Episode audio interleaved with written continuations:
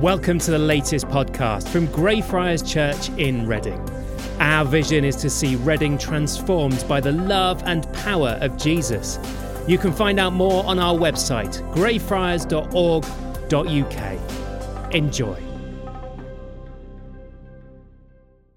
So, this week we're starting a new series called Life of a Disciple.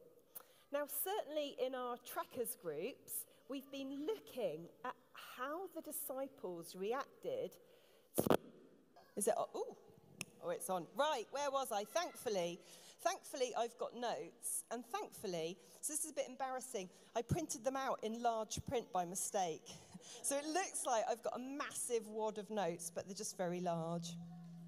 Anyway, we looked at how some of the disciples reacted and went from fear and doubt to learning that Jesus was alive and joy and excitement and power. And they started to realize exactly who Jesus was and the job that he had given them to do. And I bet at that point they thought, wish I had been listening when Jesus did all that teaching. I need it now. And it's the same for us. We are called to be Jesus' disciples here and now, too. So we're going to take a look back at his teaching, and today we're starting with prayer. So I thought I would start with a prayer. So let's pray. Lord, thank you so much for your teaching.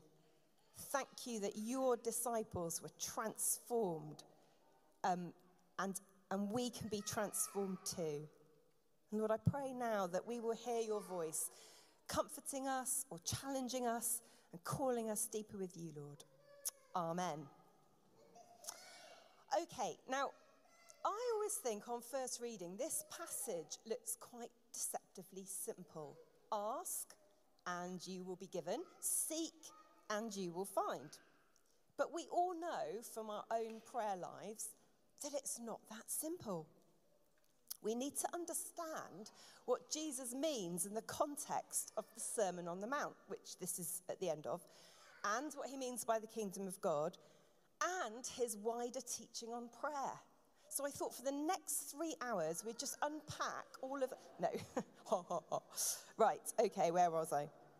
Okay, so actually, I thought I'm going to do this in two halves, and I'm going to focus on the second part of the reading first. Because Jesus gives us some really good visual aids. We have bread, stone, fish, and snake. Now, you should all have activity packs. Well, those of a certain age should. I'm sorry, Kit, you haven't got one. No, I know. Sorry, Kit. No, never mind. Um, you should have some um, Play Doh in it. Yes, great. And in the talk this morning, you could challenge yourself to see if you can make some bread, a stone, a fish, and a snake. You probably can't make them all at once because there's only a little bit in there. But halfway through the talk, I'll, um, I'll give you an opportunity to hold up what you've made. Okay. Now, I need four people, doesn't have to be children, can be anybody who wants to come and hold something. Isabel, your hand was first up. Yes, Rebecca, your hand was second up. Yes, Kane, your hand was third up. And yes, Raphael, your hand was fourth up. I'm really sorry. I haven't got any more jobs to do, but if I do, oh, you're holding your Play Doh up. Perfect. Right. Okay, I'm going to have to. Will you hold the microphone for a minute? Sure. Right. First person needs to hold breath.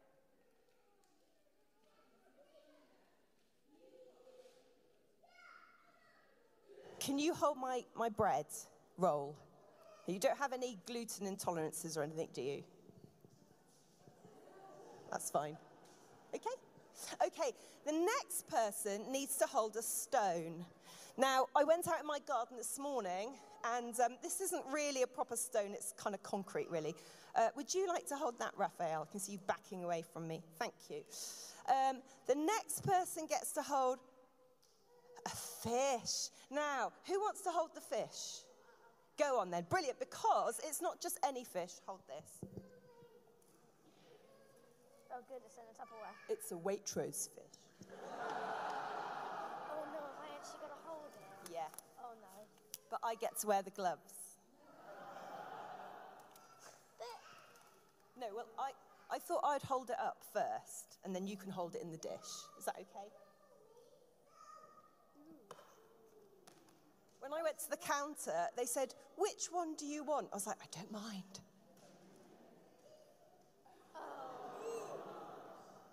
It's not that smelly, actually. Right, so.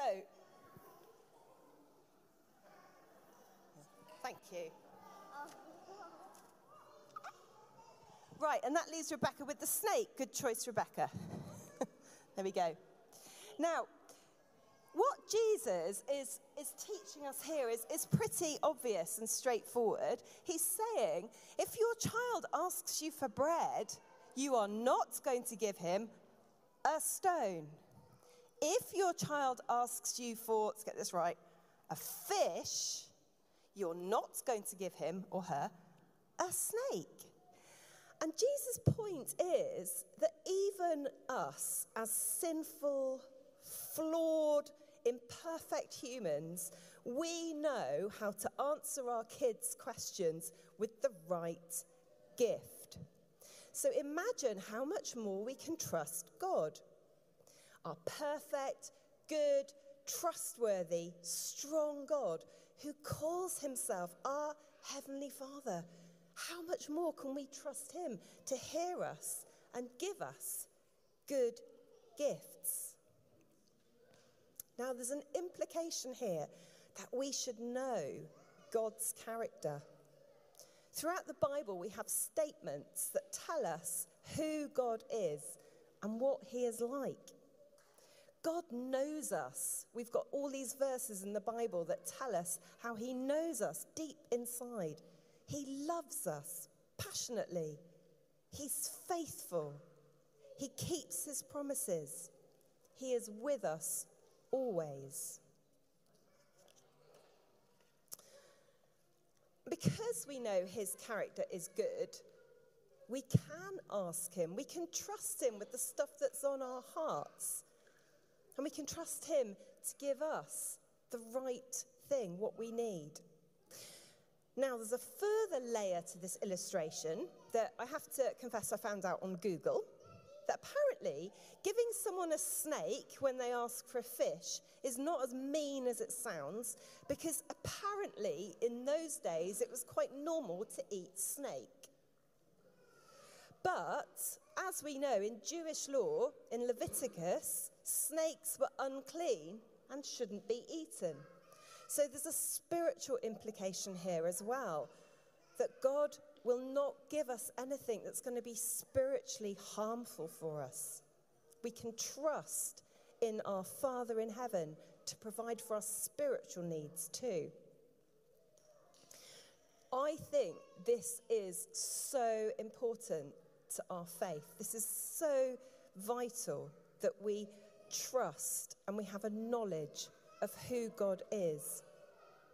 Because just as, you know, earthly parents don't give their children everything they ask for when they ask for it, we need to be able to trust God when He says no or not yet, or gives us something different that we don't even want. We have to be able to cling on to God's promises and character when it makes no sense, when we're disappointed, when we're disillusioned, when we're tempted to give up. And we might never know why. We might never get answers. And that's one of the hardest things, I think, about our faith. We might never know what the spiritual battle is that's going on behind the scenes in the heavenly realms. We have to hold on to, even if that's all we can do, we have to hold on to the goodness of God. I'm going to throw one more thing into the mix. Let's not forget we've got an enemy who seeks to destroy. 1 Peter 5 8. Your enemy, the devil, prowls around like a roaring lion looking for someone to devour. Satan does not want us to believe that God is good one of his most effective weapons is to get us to doubt the goodness of God. We see this right at the very beginning in Genesis, where Satan, who is a serpent, whispers to Eve's heart, Did God really say? He's implying that God's lying, that God doesn't have good plans for Eve and Adam. He twists the truth and got Eve to doubt the goodness of God's will for her, for Adam, and ultimately mankind. So, the challenge for us here, we're coming to the end of part one, is to know to whom we are praying. Do we know in our hearts that God is a good, good Father? Do we believe that God gives good gifts to us? You guys are doing really well holding your stuff. Just a few minutes more. In a moment, we're going to respond to in our seats and ponder these questions as the band plays over us. Can I urge you to be honest with God? He knows our hearts. And we've got this um, brilliant model in uh, Mark 9 24, where somebody says, Lord, I believe, help my unbelief. He understands where we're all a little bit mixed up. He meets us lovingly where we are. In the parable of the prodigal son, God the Father sees his son a long way off and was filled with compassion, ran to him, threw his arms around him. So you can be honest with God. Now, children, you may want to talk to the people around you as your prayer about good things that you have in your life. And there might even be a space on your activity sheet, right, get it out, for you to write or draw some of things, those things down. So I'm going to hand over to the bands while we spend time just thinking about those questions. There is a slide, but I don't know if it's, if it's there, Prem. It says, um, Do we know in our hearts that God is a good, good Father? Do we believe that God gives good gifts to us? So let's respond to those questions for a few minutes. Thank you.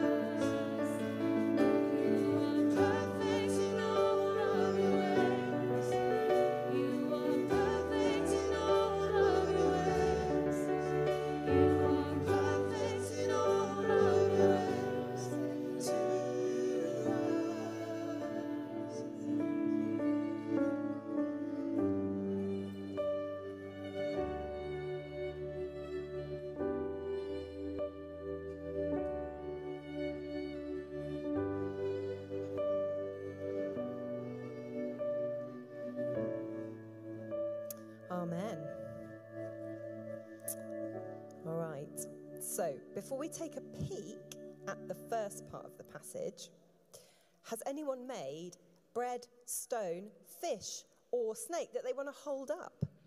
Hold up, just hold it up so I can see. Oh, I can see a yellow snake there. Oh, something green there. That's like, oh, a blue. Great. I was going to say blob. Glad I didn't say anything offensive. Great. S- stone. Bread. I can't lip read. Beautiful. Fish. Snake. Oh dear, this is all going horribly wrong. Wow, is that a snake? That is amazing. It's got a coil in it as well. Wow. Right, sorry if I've missed. Oh, yes. Love. Oh, very good. Yes. Very inventive. Great. We should have to do them for adults next time as well, won't we? Right, we're going to take a peek at Jesus saying, um, commanding us to ask, seek, knock. Now, I said at the beginning, it seems simple. Now, when I was a child, I took this verse quite seriously and I decided that I was going to test it out one night. I lay in bed and I thought, right, this is going to be like Christmas. Okay, God, what do I want? And I didn't have many toys, you know, 1970s and all that. So uh, I shut my eyes and I listed and I imagined and I visualized all the things that I would like. And I imagined them piled up at the end of my bed. I prayed with faith because I knew that was a really key um, ingredient for this. Shut my eyes, and boy, I believed. I could almost feel them on my feet. And I opened my eyes, and there were no toys there. Oh, I know. So, what, just, what does Jesus mean here? What does he mean when he says, Ask and it shall be given to you? Well, I wonder if it's actually about the word it. Ask and it shall be given to you. What is it? Or, as one commentary said, what is your it? What is the it you are asking for? Now, we know from Jesus' teaching and life that Jesus isn't talking about money or power or fame or good looks or good health, a great family, a big house. But it's always good for us to remind ourselves that that's not what it's about. We've been hearing what the it is through the Sermon on the Mount series that we've just had, and we culminated in Simon Guillebaud's talk. Don't know if you heard it, urge you to listen to it on um, a podcast or whatever if you haven't. I made the mistake of listening to it while I was driving over the Downs last week. Don't drive and listen to Simon Guillebaud. He makes a lot of noises and he talks really fast and he's talking about the bombs that are being dropped on our society the bomb of apathy, materialism, social media. And I'm driving in my car going like this. Quite clear from what Jesus says that it is treasure in heaven, not things on earth. It is seeking after righteousness, mercy, purity of heart, being a peacemaker, standing with the persecuted. It's all in there. We are asked, um, we are told to ask for God's will in our lives so we can be salt and light for Him. What a challenge. Are those really the sort of things I am asking for more of in my life? But Jesus doesn't leave us feeling inadequate. Phew. he shows us how to do it simply through prayer. Now, this isn't a suggestion, Jesus is commanding us to make prayer a way of life. And just to make us all feel a bit better, I don't think that it was a problem that I asked Jesus for all those toys when I was a kid. I didn't get them. But as just as parents love to hear their children babble stuff to them, God loves to hear what's on our hearts. He knows what we're thinking anyway, so it's not a shock for him. He wants us to talk to him all the time. He urges us to approach the throne of grace in confidence, that we may receive mercy and find grace to help us when we need it most. Hebrews. I didn't get that stuff, but I grew in my relationship with Jesus. I started to work out what our relationship was about. Now, I need Dan again and another volunteer for another Ask, Seek, Knock illustration. Yes, would you like to come up? Thank you. Um, it's not going to be as exciting as the first one. Just say that now. Manage expectations. Brilliant. Now, I don't know your name. What's your name? Oh, I do know your name. Is it Charlotte? Yes, because we made hot cross buns together, didn't we? Brilliant. Now, Charlotte, this is Dan. Now, if I said, Charlotte, you need to ask Dan what his favourite football team is, would you be able to do that? Would you be able to ask Dan what his favourite football team is? Do you want to just ask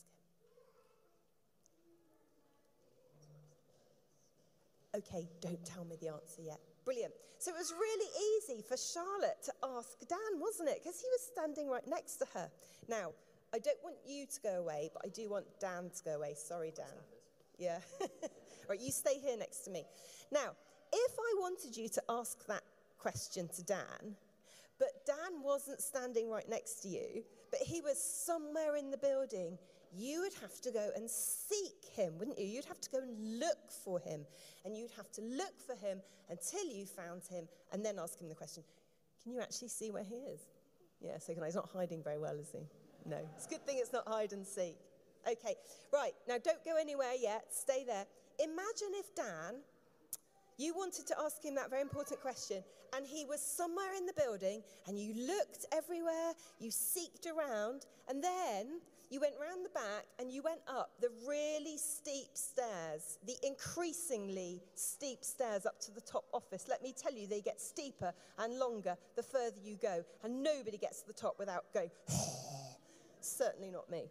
Anyway, imagine you get to the top and you see Dan in a room and the door's closed, but there's a bit of glass in it. You can see him in there. You're going to knock at the door, aren't you? You're going to keep knocking till Dan answers, and then you can ask him the question.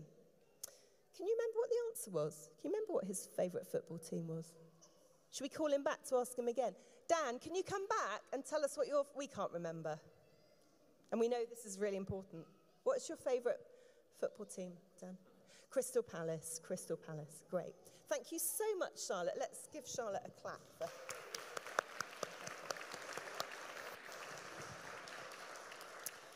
Okay, now that was a bit of a tenuous example, but Jesus is showing us we need to have an ongoing, dogged persistence in prayer. Not just to stop, we need to ask, seek, knock. And that is so not what we are used to in our 21st century instant gratification lifestyles. We are so outraged if we have to wait for something. Or maybe that's just me. You can ask the staff team about the time my pain au chocolat didn't turn up. I've not been allowed to forget that.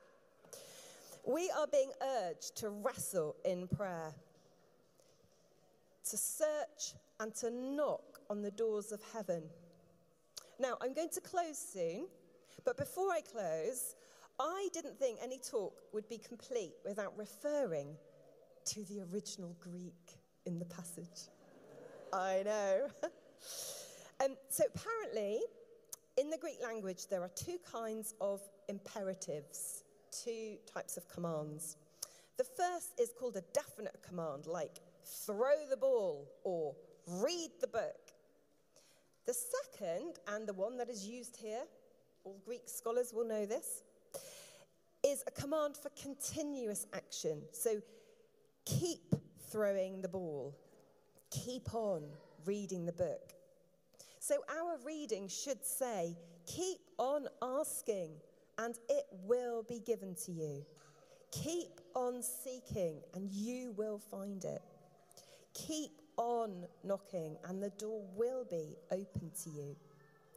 Praying persistently is what we do when we desperately desire God's will in our lives.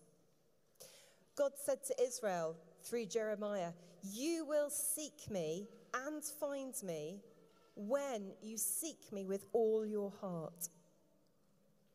I'm going to finish with a quotation. Do we want the Spirit's peace? We must pray for it. Do we want God's wisdom? We must ask. Do we want divine love to love the unlovely? We must cry out for it. Are we crying out? Are we hungry in prayer for God? What are you asking God for? What do you need to seek Him about? Do you feel as if you have been knocking on the door for a very long time? I've got my door.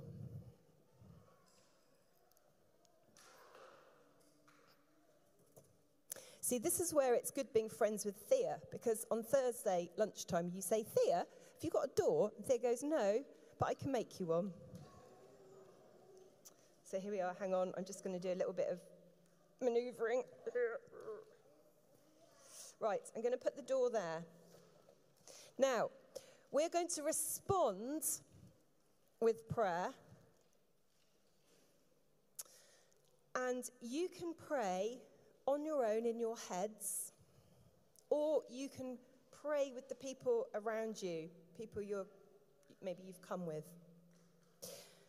Pray for what you're asking God for, what you're seeking God for, what you are knocking on that door of heaven for. It could be something going on in the world, it could be something in your heart. And if you want to write something down, there should be sticky notes um, at either end of the aisles and pens or pencils at either end of the aisles. If you want to write something on a sticky note that you are persistently praying for and seeking God for, and you want to come and stick it on this fine door here as an act of demonstrating to God how serious you are about praying for that, then please do. If it's something that you don't really want to write out for everybody to read, then you could just write one word or your name, or you could write, draw a picture. So, children, if there's something you are asking God for, why not draw a picture on a sticky note and come and stick it on the door? We'll spend some time doing that, and then John and Rachel are going to come up and pull our prayers together. So let's spend some time in prayer now.